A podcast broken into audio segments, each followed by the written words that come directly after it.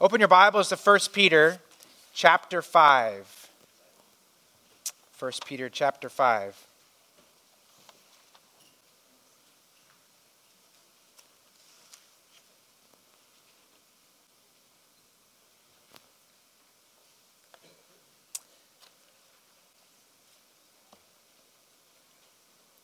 One day there was a young man who was on his father's farm, and he was out there in the field, and all of a sudden the sky had this weird aura around him as the sky was orange, and he looked up in the sky and he felt like there's something happening. And he looked up and he saw in the clouds, the clouds spelled GPC. And he scratched his head and thought, that must be a sign from God.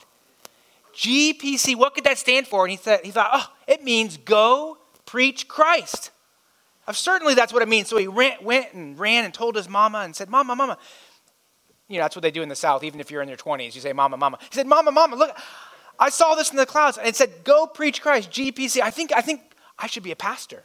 And his mama was really happy because she had always hoped he'd be a pastor. So she ran to the chairman and sat down with the chairman and said, Listen, this is what I saw in the cloud. It said GPC. My son, my son should be a pastor. And so they brought him before the church to, to have him be voted on. Before he did, he got up to preach, and the chairman got up and said, Listen, this, this, this young man was in the field and he saw all these clouds and said GPC, go preach Christ. And so he's going to come up here. He's going to preach Christ for us. So this young man gets up and he preaches the worst sermon this country church has ever heard. And that's saying something for a country church, okay? and so he went and sat down, and the chairman came up to uh, have a vote on him to be a pastor at the church. And he looked out and he said, You know, young man, it seems to me that you might have interpreted that acronym wrong. GPC doesn't mean go preach Christ. I think for you it meant go plant corn. There are a lot of pastors who are in pastoral ministry for reasons that are about as crazy as that right there. And unfortunately, many people go into pastoral ministry because their mama wants them to, or that's what my daddy did, or because they don't know what else to do. It's like, that's the next one on the list. Let's just try that one. Sometimes people even have the mindset that if I go to be a pastor, maybe I won't struggle with sin like other people do, which is completely false. Those are horrible and wrong reasons to be a pastor. And in our text this morning, we're studying about elders, or what we call typically in our church, uh, um, in our day, pastors. Same office elders, pastors, overseers. And we're studying about this high calling. I believe the calling of an elder, of a pastor, that the Bible teaches this is a high calling. Really, I believe the highest calling. You are overseeing souls, people who are eternal beings. You are preaching in the place of God Himself. You're preaching the Word of God, and you're to live as an example of Christ. 1 Timothy 3 reads this If anyone desires the office of overseer or pastor or elder, he desires an honorable position. And so I actually pray that through this sermon, that maybe there's a, a, gentleman listening online or in here and you will be stirred in your heart. You're a believer in Jesus Christ, you'll be stirred in your heart to consider pastoral ministry. But first, I want you to consider the right reasons. Consider pastoral ministry for the right reasons and consider the, the serious weight of what it means to be a pastor, or to be an elder. We're in a series on humility within the church. And last week we looked at verse 1 1 Peter 5, verse 1, where Peter was a model of humility for these elders. And we saw his role as an elder. We saw how he really learned. He studied, the, um, the, studied in the school of humility in Christ's sufferings as he witnessed Christ's sufferings. And then we saw how he was expecting to partake of the future glory of Christ. Really, in this text, verses 1 through 7, you see this biblical pattern of life where God has an appointed role for you. You are to approach that role with an attitude of humility, and those who are faithful within that role with humility can expect future glory. You see that in verse 1, then we see that with the elders, and then we're going to see it later on with the church. So today we're speaking of the role of the elders, the attitude of humility they are to have, and their hope for the reward of future glory. And so this is verses 2 and 4. And actually, it's going to take me a little bit more than one week to do this, so we'll do this for the next two weeks on the role of the elders, and then we'll get to the church, verses 5 through 7. And here's the outline here that we're going to have for the next two weeks. That is, elders, they are to feed and lead with humility. That means that the elders have a role and they have an attitude they are to have in that role of humility and the expectation for the reward of future glory. Let's look at 1 Peter chapter 5 verses 1 through 7. Again, notice this pattern, role, the attitude of humility and then also the expectation of glory.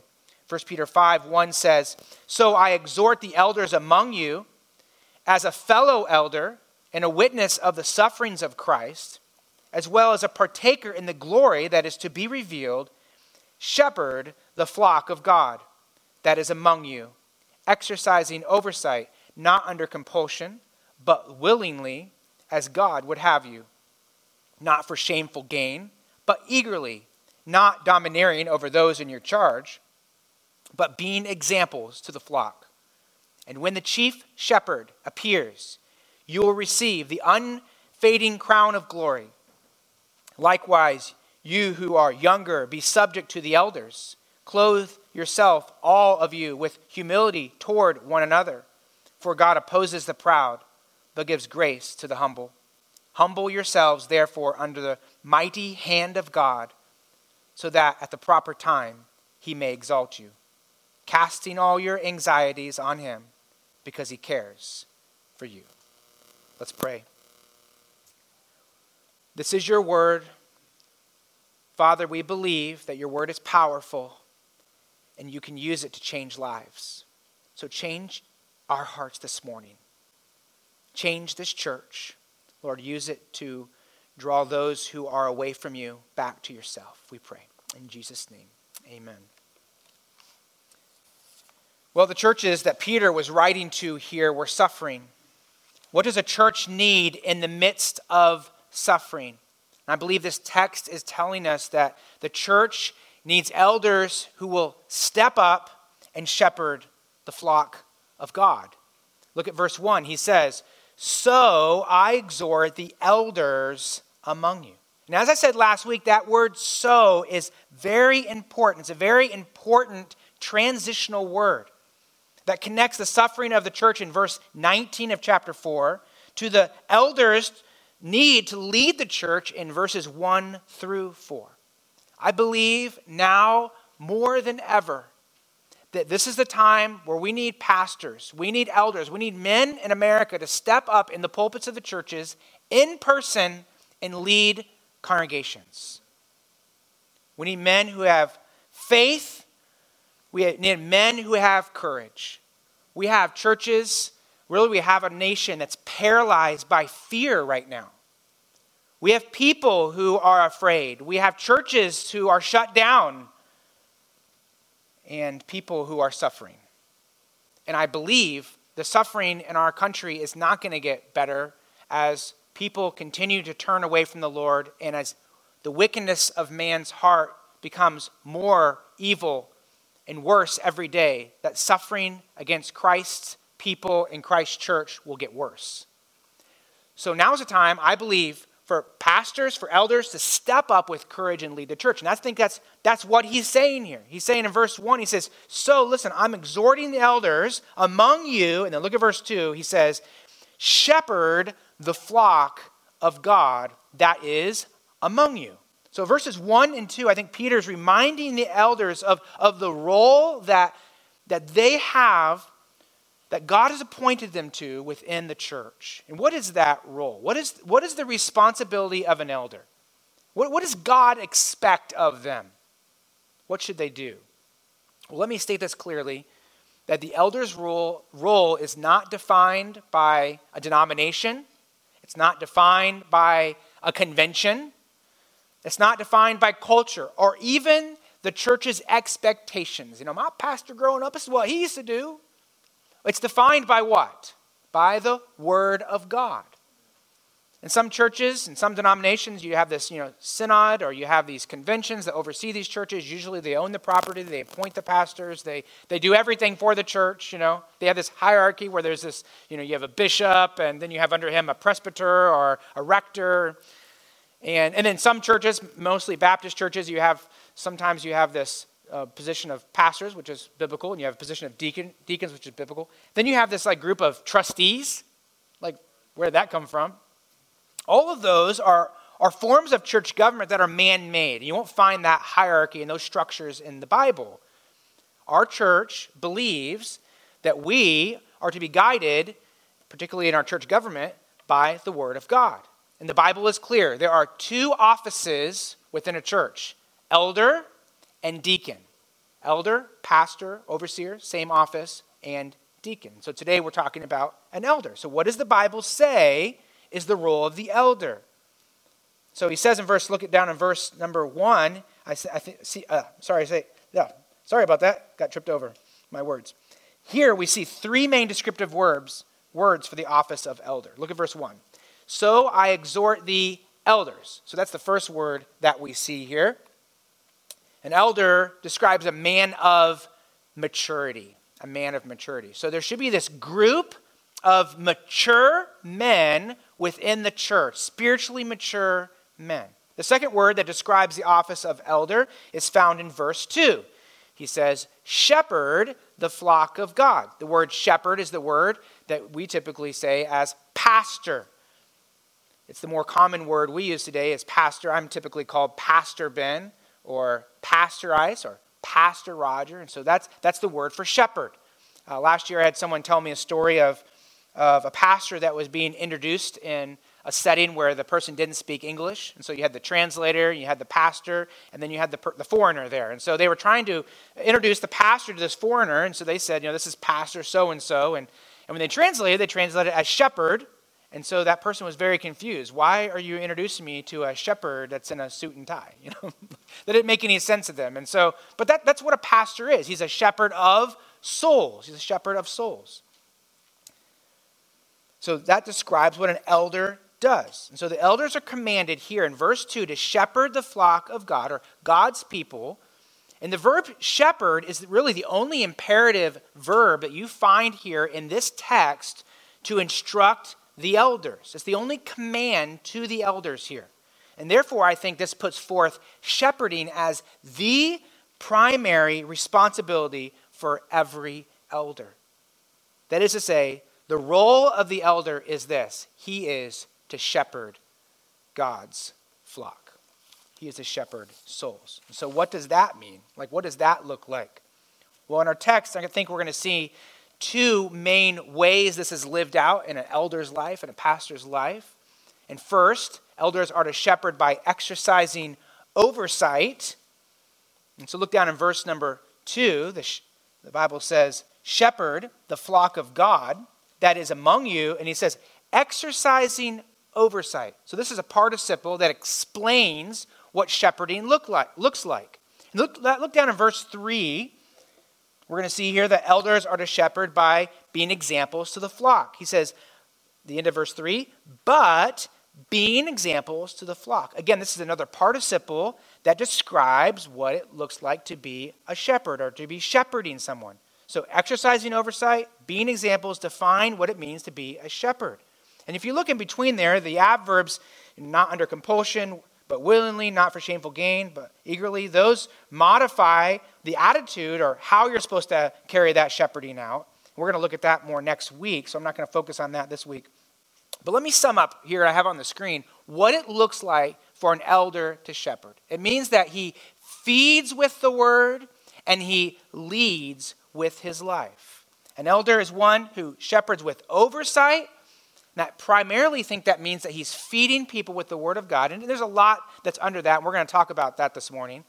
But an elder also is one who is to shepherd with example. This looks like him living a life before his people that lives the word of God.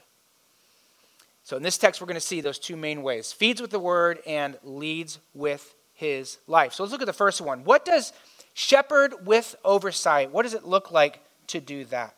Well, I think he gives a great picture here of what the New Testament and the Old Testament actually gives a picture of, and that is a shepherd with his sheep. But I thought this morning, I thought, how could I help you to understand this? How could I explain this to you? And I thought, I'll tell you a little story. Everyone likes stories, right? Jesus told a lot of stories. We're going to tell a story about Lammy. This is Lammy right here.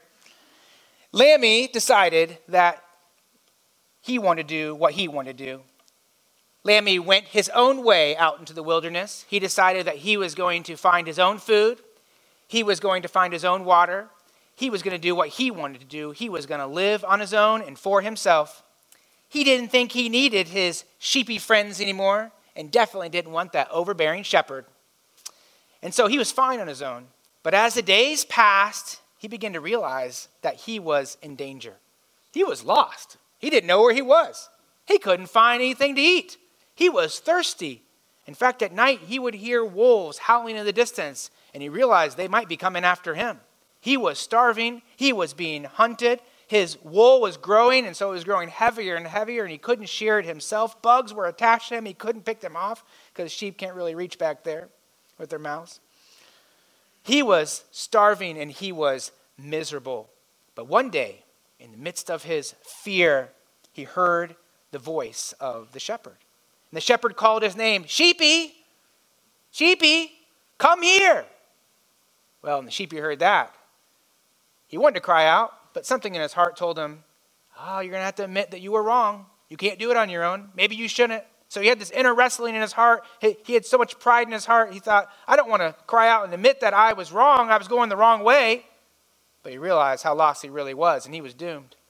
So he cried out back to the shepherd, Bah, being translated, Save me, shepherd. if you don't know sheep, I just translated that for you there.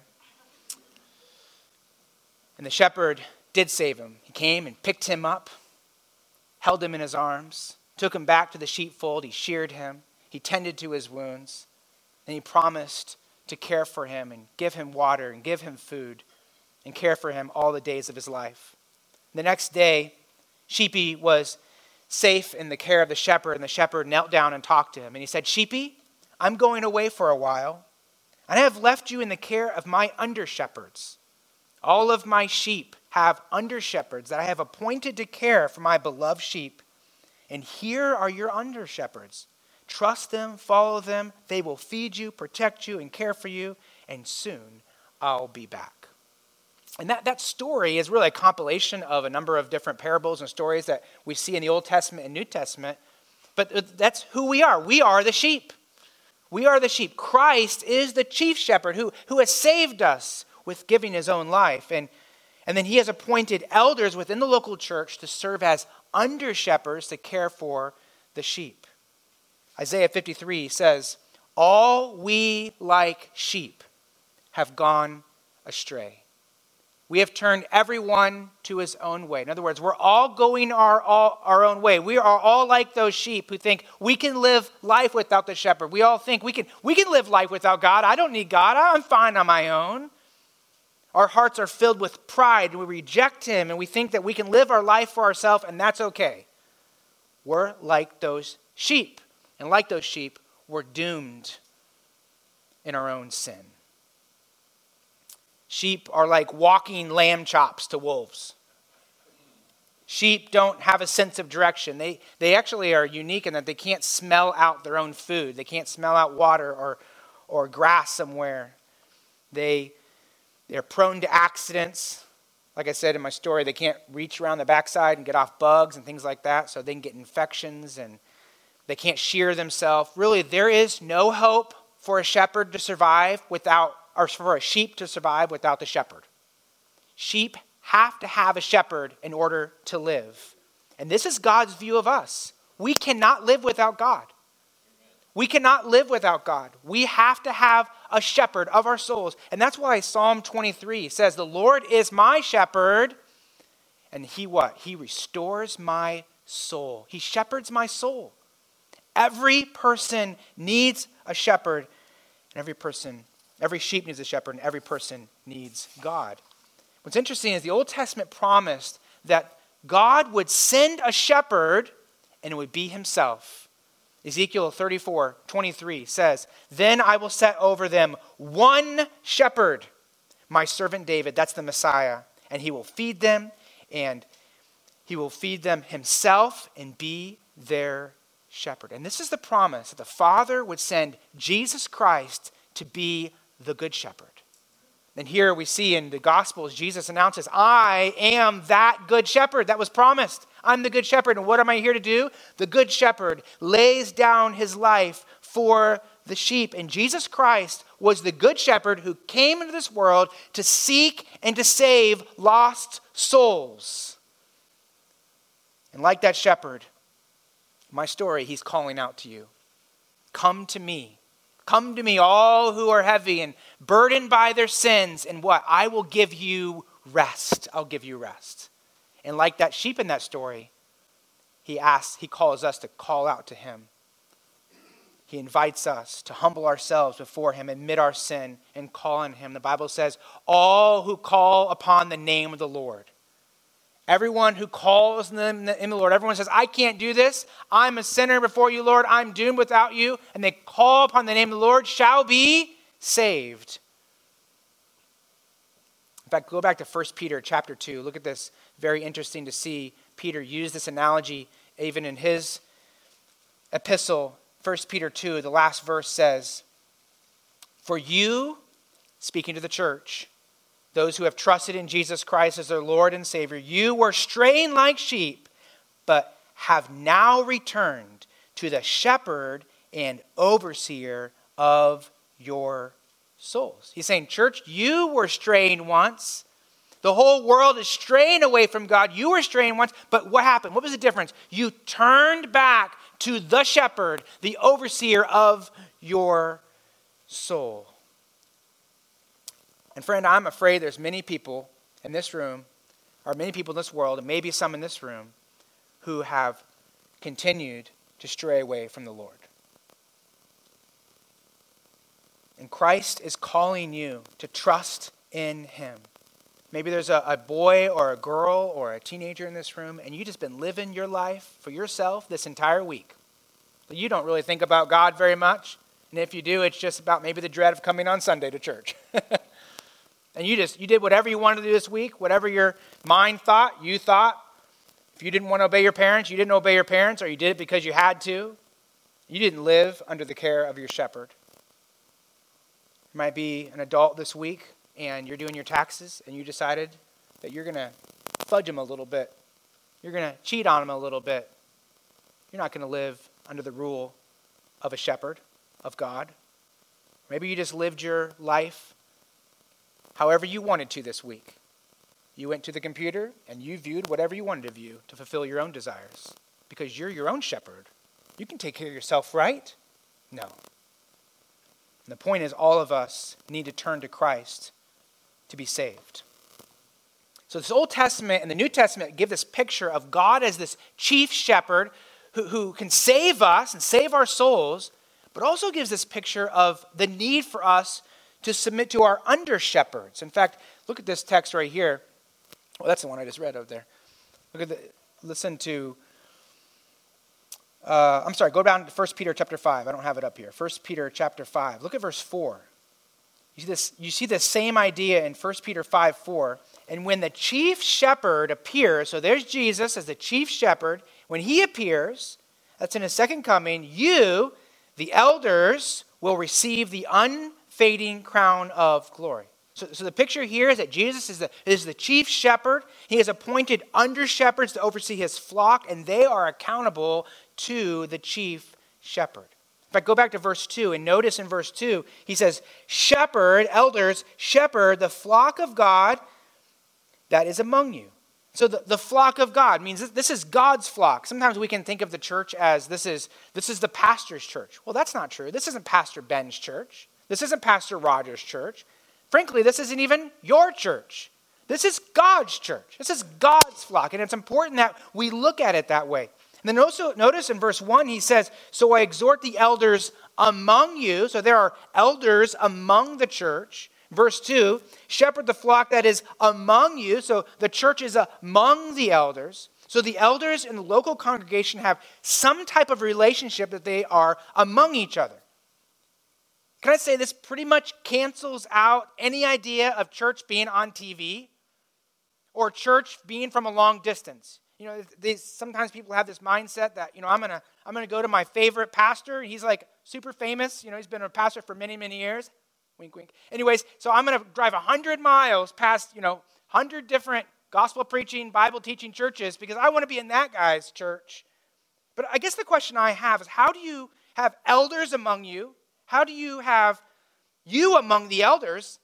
How do you have that on TV? Is that, is that even biblical? Or how do you have that if you don't even live near your church?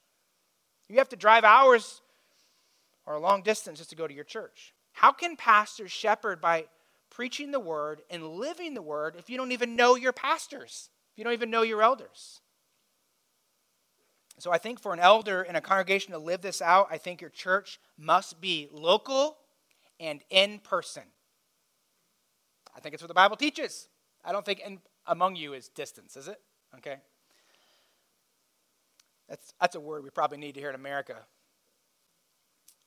And so, among you isn't just that you are hanging around each other, though. It's not like it's not just where hey we're neighbors or we live down the street. It's not just that we live in the same city. It's actually also speaking of some kind of authority structure where the flock are under the charge of the under shepherds. Fact, look down in verse number three. He, the verse three reads, "Not domineering over those in your charge." But by being examples to the flock. So the elders are not to be dictators to those in your charge. That word charge is a very interesting one. It's a word that's used to portion something else, something out. When I was growing up, my mom used to, on Saturdays or other times, she would portion out to us different things we're supposed to clean. So I would have the living room, and I had four brothers and sisters. So someone else would have the kitchen, and someone else would have the bathrooms. Of course, you know, in the bathrooms, you my, one of my siblings told me once, don't do a very good job with that because mommy won't have you do it again. So, anyways, but you were responsible, you were portioned that responsibility, and you were accountable. And if you didn't clean it well, mama came. But if you really didn't clean it well, later on, daddy came. So, but we had, you had a portion, you had, you had a responsibility. And so that's what we see here that the elders have a portion, the, the flock has been portioned out, and they have a charge, they have a, an accountability to Christ in regard to certain people, to people that they're overseeing. So, what is that oversight? What is that charge? What does that portion look like? Well, there's a lot that could be said here, but I think fundamentally it basically means that those shepherds are in charge of the health of those sheep. You know, you think about a normal shepherd, I mean, what's his job?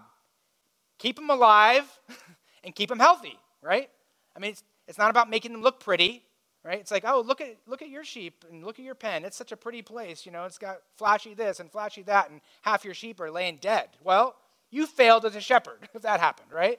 It's actually about keeping them alive. And the same thing is true with the shepherds of a church like this. It's it's actually about helping people be healthy and have spiritually uh, vital, vital relationships and vital relationship with the Lord. So it's keeping them spiritually healthy and spiritually alive. And so I think you see here is the primary way a shepherd is to oversee is he is to keep them alive, which fundamentally that means that you feed them with the word of God. And that's why I say here that shepherds with oversight means they feed with the word. And again, there's a lot that kind of surrounds that kind of thing right there, but I believe this is the primary responsibility of what it means to be a shepherd. In fact, did you know in the Old Testament scripture, there was a prophecy about elders, about pastors?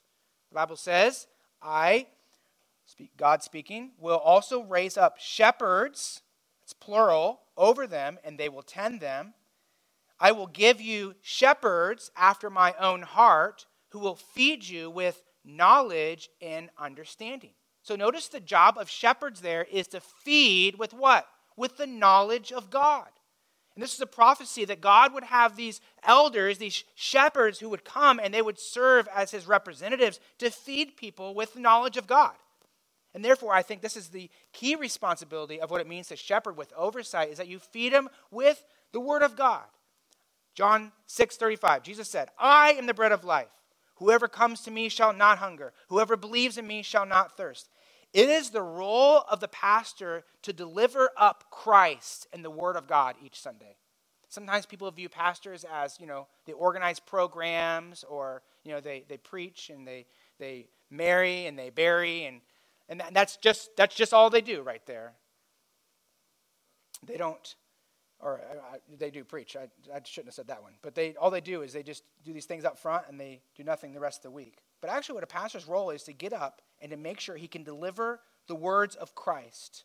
This is why I believe so strongly in expositional preaching. Because if you have to feed off of my ideas and my creativity, creativity, you're going to wither and you're going to die. There's a lot of modern pastors that get a little stool they sit on it, you know, and they have a little table there. They give a couple words. Like, it's like a great TED talk, you know, religious TED talk. And, you know, they have this, the screen up there and they pop a couple verses and say a couple stories. And it's kind of like, it's kind of like with a shepherd taking some pieces, blades of gla- grass and kind of throwing it out there. Might be some weeds in it too, but hope you enjoy it. But that's not the role of the elders to do that, to preach in that way. There's a church in South Carolina that I knew, and they always had the most creative sermon series. One was called Saved by the Bell, based on the 1990s, you know, sermon, uh, 1990s TV series. You know what that is? A lot of the young people in here like never heard of it before. Okay, probably not a great show to watch, but you know, taglines like "Saved by the Bell from Hell." It seems creative, but it's just a bunch of fluff. There's not much in there for your soul. And so and the reason I don't subscribe to that is that I can't come up with creative things enough to be able to feed your soul. And frankly, because my words can't feed your soul. Spiritual life comes from the Word of God. So the primary care of the shepherd is to feed the flock with the Word. And what I want to do, just for a moment, is I want to convince you of this. That the, the main responsibility for a shepherd is to feed the flock with the preaching of God's word. Colossians 1:25 Paul was in pastoral ministry in Colossae and he said, "When I became a minister or I became a minister according to the stewardship from God that was given to me for you to what? What was he doing there? He was to make known the word of God, the word of God fully known. So what was Paul's primary concern as a minister, it was to make the Word of God fully known to them. Then Paul wrote to a young pastor in 2 Timothy chapter 4, and he instructed him on his primary responsibility to feed the flock. And he says, I charge you in the presence of God and of Christ, who is to judge the living and the dead, preach the word. Reprove, rebuke, exhort. In 1 Timothy chapter 3, the qualification for a pastor that's really dis- in a distinction from that of a deacon is that the elder, the overseer, he must be able to teach. He must be apt to teach. In Ephesians, Paul wrote that God gave gifts to the church. You have apostles, you have prophets, those are gift, gifts of the past that benefit us today. But in the present, we have the evangelist and you have the shepherd teachers. And there's the idea of a shepherd, a pastor teacher. He, he shepherds the church by teaching the word of God. So the elders are to have this function as, as under shepherds who have spiritual authority over the church given to them by God. And there's, there's many things under that. They're to, to protect the flock from false teachers and harmful teachings. They're, they're to give direction to the church. They're to have oversight of church decisions. They're to care for each soul. But that's really done under this idea of preaching the word, of shepherding by ministering the word to God's people. And what does this mean? This means, therefore, that the church, Lighthouse, the elders, all of us, we must value what we're doing right here. We must value the preaching of the word. We should have personal Bible studies, and I hope this year that we can soon start those up. But those cannot replace the preaching of God's word. A Puritan named Thomas Cartwright said this As the fire stirreth gives more heat, so the word, as it is blown on by preaching, flames more in the hearers than when it's read. In other words, we have a little fire pit in our backyard, and you can get a match and light it, and, and you can you know, have some logs and you can have a little bit of fire there, and that's, that's good. That, that's like reading the Bible. You, sh- you should have the, the flame of, the, of reading God's word and start a kindle a fire each morning and do that. But he's saying pre- preaching is kind of like getting lighter fluid and pouring it on there. Like it lights it up. In other words, preaching the word of God, Holy Spirit empowered expositional preaching can light up your heart like nothing else. Do you realize as you look through church history, the times when, when God had given countries and regions spiritual awakening, that it started with the preaching of God's word? Dr. Lawson said this You can go century by century, epic by epic, era by era, and those mountain peak times of Reformation, Puritan Age, the Great Awakening, evangelical awakenings, it has all been launched by God unleashing a new generation of red hot Bible preachers. There is no exception. It has been by the preaching of the Word of God that God has ushered in his greatest seasons in church history. I am praying, and I know many of you are praying, that God would unleash that type of awakening in our city here, in our state here. I mean, if any state in our union needs to wake up to the gospel of Jesus Christ, it's this state. How is that going to happen, church? Well, we definitely should be praying. And that's connected very close to this. But also, there should be preaching. There should be preaching. And how, how can people hear the gospel without preaching? Now, you say, well, we can go out and tell people. Absolutely. And that definitely is a part of that. And that definitely includes preaching. Romans 10 13 says, Everyone who calls in the name of the Lord will be saved. But wait, how then will they call on him in whom they have not believed? And how are they to hear, or how are they to believe in him in whom they have not heard? And how can they hear without someone who is preaching? What's the conclusion? We need preaching, is the conclusion. Preaching is vitally important to the spiritual awakening of souls. Central to shepherding this church and evangelizing this town is to have good preaching in the pulpits. Each week, I pray for those who are in the membership roll of our church. And one of the things I'm praying for is I'm praying for you as you come to this time and you listen to the preaching of God's word. Can I be frank? Not because I think I'm a great preacher, because I know I'm not, but because I think the word of God is powerful. It can work in your heart. And my soul is thrilled when I hear how God's word has worked in your heart. Some of you out there are taking notes right now. Don't feel guilty if you're not, but some of you are taking notes. And I've talked to some of you, and it's like you take notes, and it's like going to the buffet and you stack your plate full of food, and then you go back to the table and you put it in a doggy bag so you can take it home. That's like taking notes is like. I want to take some of this home and, and think about this. And some of you do that because you want to think about that throughout the week. There are a few in here who have told me that they have listened to my sermon on Sunday, and then they'll listen at it some point during the middle of the week because they don't want to miss any part of the sermon that can be helpful to them. I've had some dads in here have told me that after I preach, they go home for lunch and then they'll sit around the table and they'll discuss how they can apply the sermon in their life. I'm thankful we our, our group we're praying for today is the AV group back, back there. I'm thankful for those guys there's a lot of work that, that takes place to do that back there. You got to come here early. You got to set everything up. Sometimes during the middle of the week, you got to fix things. These guys, you don't realize it, but they stay late and they put the sermons up online and they put the sermons up on social media and they make sure all that's done. All, both of them back right now, they both have Bibles. They're out. They're, they're serious about what they're doing. That's a, a super vital part of our church right now. Just actually, frankly, I think as important as I, what I'm doing up here. Because if you can't hear me and those at home or those out there can't hear me, then what's the whole point of what I'm doing, right? And I'm thankful for that right there. And those guys have a heart to have the preaching of the Word of God be declared. I think what, what saddens me as a pastor, and I know as elders, probably more than anything else, is when you hear that of people who don't care about the preaching of God's Word. Whether they be they, they scroll on their phones the entire service, or those who seem to never make it to the service, those who stay up late, come in late, and then sleep the rest of the way through. Sorry to those of you who are sleeping right now. Wives, you might want to nudge them. Anyways.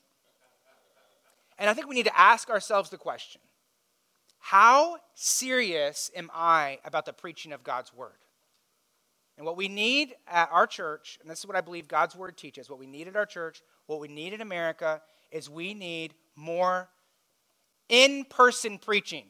Okay? We need more in person preaching, not less. There's a trend in our city and in our state, in our country, frankly, of having these home churches. You, know, you sit at home, invite a couple friends, someone reads the Bible, and you pray, and maybe you pipe someone in or whatever, and, and you have this kind of home church.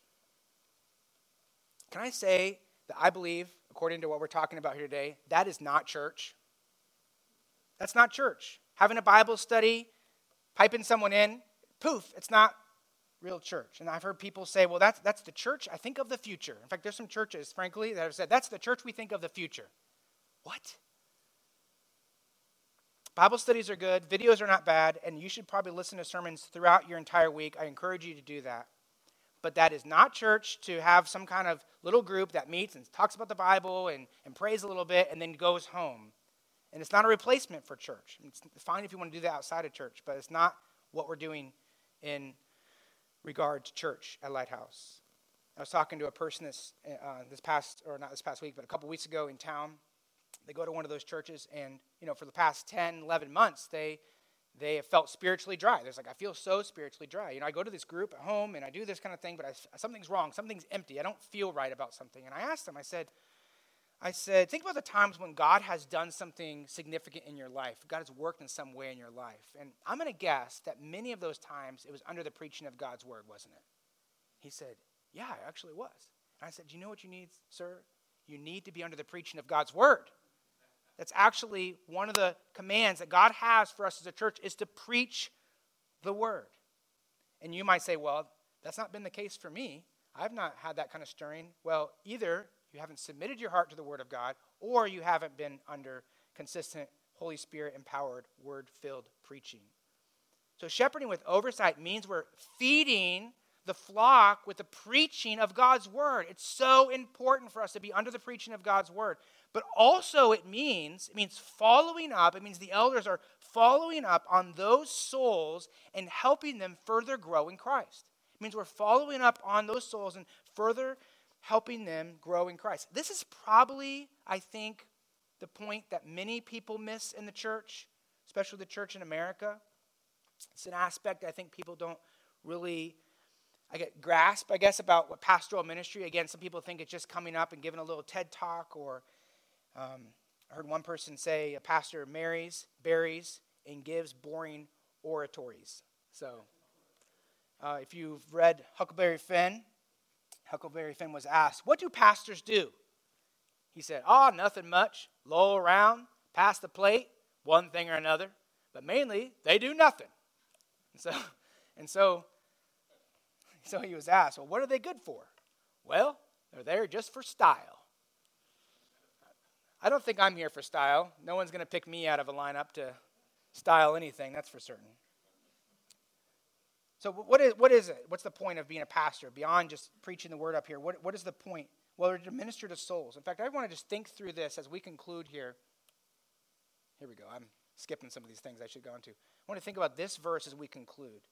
Hebrews 13, 17. Obey your leaders and submit to them, for they are keeping watch over your souls as those who will give an account. The leaders in this text are the elders of the church.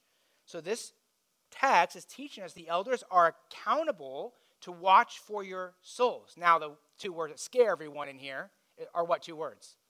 Obey and submit. what? What is this verse teaching here? Well, what is the obedience in regard to? It's in regard, in regard to preaching the word of God. It's in regard to obeying the word of God. I should say it that way.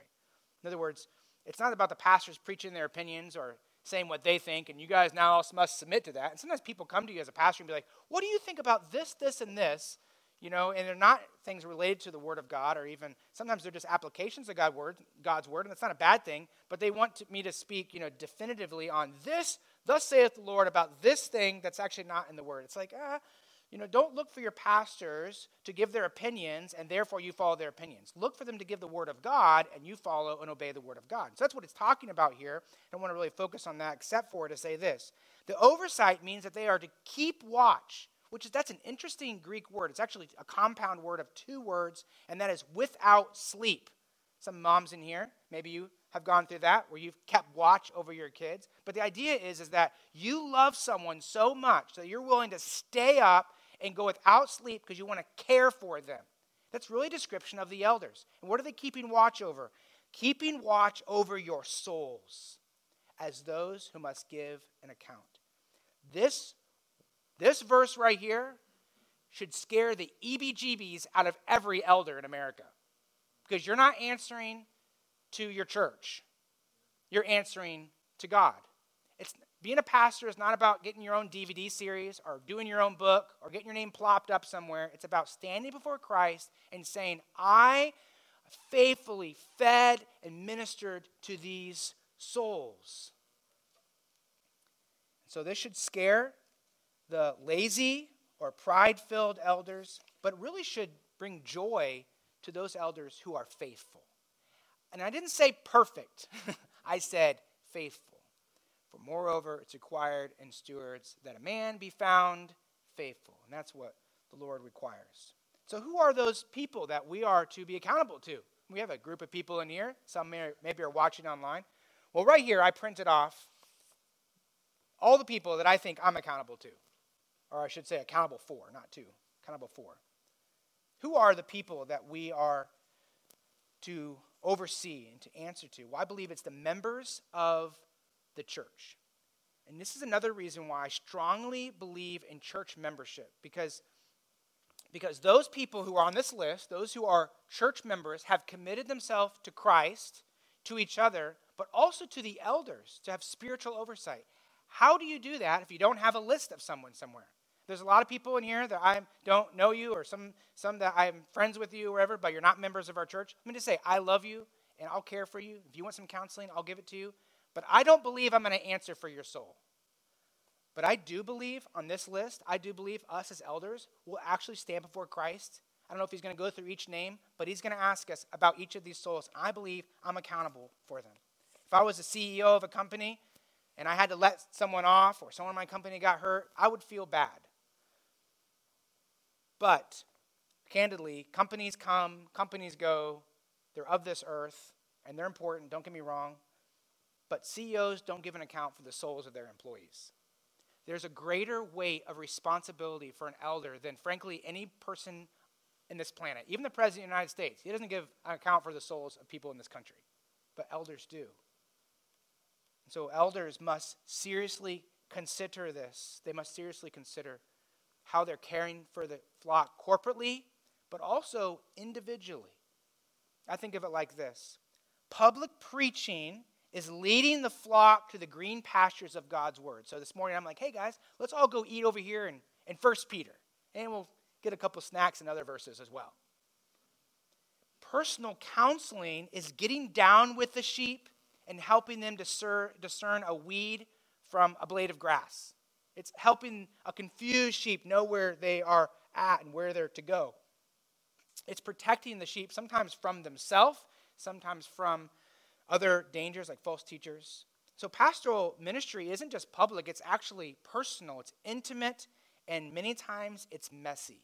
And again, let me just plug this one again. I don't think you can do that on TV. It's pretty easy to be clean in that regard on TV. Elders shepherd with oversight as they feed the flock but also with the Word of God, but also as they lead with their life. Now, don't get concerned. This is not going to be as long as the first point. I'm going to wrap it up here. But look down in verse 3. He says, Not domineering over those in your charge, but being examples to the flock. Domineering and being examples are two other participles, and I think the positive one is the one I want to focus on here this morning. I'll focus on the other one next week. But negatively, shepherds are not to be dictators, they're not to be lords, but they're to lead. So Shepherds don't, you could say it this way shepherds don't uh, dictate with a whip, shepherds lead with their life. And this is a graphic that's sometimes used in businesses. I think it's a good one. I think actually God came up with the idea of this and someone put it in a graphic. But you know, the difference between a lord and a leader. And I think this is a great picture of what the difference is between a pastor who is a dictator, a pastor who's a lord, and a pastor who is a leader, a pastor who is a shepherd. And this can only be done as a leader. You can only do that with a heart of humility. So, elders are overseers. Yes, they have authority and over the church and over the souls of each congregant. But the temptation as a pastor actually is a step in, and then therefore you act like a king or you act like a dictator, and you think you can just tell everyone what to do what your opinions are should rule the day. But actually, shepherds are leaders, and what do they lead with? They lead with their lives. And that's why I think it's so important that all of our elders and every elder in a church must have character that accords with 1 Timothy chapter 3 let me encourage you this week, sometime, read those character qualities. Those qualities are not standards of perfection, they're, they're qualities that are representative of a person who's following Jesus Christ. One time, one time, a long time ago, I had someone said to me, Well, those, those qualities are, are rules that pastors have to follow, but all of us can do something else. No, that's actually not the idea behind that. The qualifications of a pastor are character qualities that we should all aspire to. They are qualities of, of Christ. And again, it's not that elders are perfect. And sometimes people get surprised to hear that. if you know me, you know that's not the case. If you know Pastor Roger, you know that's not the case. You know the elders, you know that's not the case. We're not perfect. Please don't expect us to be Jesus Christ. In fact, actually, I think it's even, it's even deeper than that because it's actually about in our humility, in the fact that we recognize that we're fallen, and the, in the fact that we recognize that we have faults, I think actually that's an example to follow. An example of how we deal with problems and how we deal with struggles that we have. We should be examples of spiritual growth. So I think that means that pastors, like everyone else, we should be living a life of repentance and faith. This past week, I said something to one of my children, and I had to go back and apologize to them. That's not, that's not a sign of weakness. That's actually, I think, a good example to your children. I actually, and I don't know what it was about this week, but to a person in the church, I said something to them I shouldn't have said, and I went back and I had to apologize to them. Does that mean oh, he should step down from being an elder? Maybe I should. But I don't think so. I think actually, hopefully, it's an example to show. And I don't do it for an example, I do it because it's the right thing to do. But that's the point. It's not a matter of perfection, it's a matter of living a life in obedience to Jesus Christ and follow, we are to follow the elders as they are following Christ. And so let me conclude this with just three applications. Number one, our, our world is filled with lost sheep. Maybe you're a young man in here and God has burdened your heart for these sheep. Let me encourage you to consider pastoral ministry. Consider going into the labor fields and serving Christ in this way. And I think all of us as a church should be praying for these kind of men. We actually have a couple guys in here who are training for ministry. We should be investing in them, praying for them, and praying God would send out more. Maybe you're in here and you're actually one of those lost sheep. Christ is calling for you to come to him, and so I invite you to come today.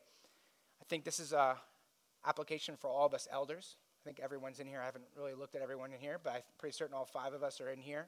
I know I'm in here. See Pastor Roger and some other guys around here. I think this is a text that really has, God has impressed upon my heart that my number one concern in the church must be souls, the souls of people, programs, and buildings, and money matters. It does matter. We're to steward those things. But even those things are only to be done to enable true ministry, and that is ministry to the soul. And then, last for the church here, I think we need to view our gathering as a time for us to feed on the Word of God. And I think you should view your elders as men who want to minister to your souls. Sometimes people struggle in church. They maybe have a marriage is struggling. Maybe they have a personal addiction they're going through. Maybe they just are lonely. Maybe they are depressed and they don't consider that this is the place to come to have your soul ministered to. So if you're in that situation, please would you connect with us? We, we've called you, we've connected with you, but if you don't tell us this is what you're struggling with, we can't really help you, okay? And so we want to do that. We want to be your shepherds and shepherd your soul. And so, and so we want to invite you to come and talk to us about that today. Most importantly, I want to point all of us to the shepherd, Jesus Christ. He is the one who restores the soul. All we do as shepherds is say, hey, here's Christ, here's his word, here's his spirit, here's his work, and he can work in you. Let's bow our heads before the Lord and pray.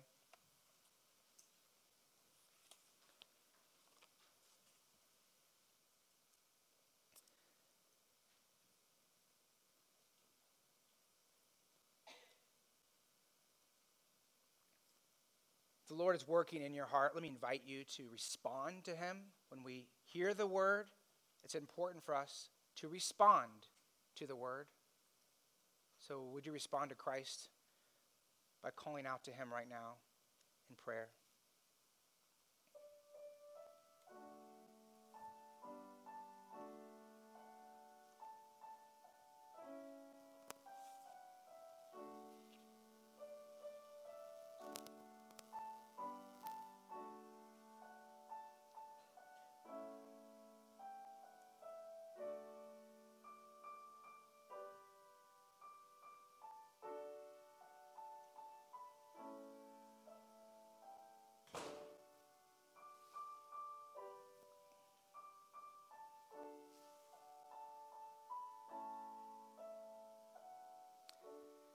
Father, thank you so much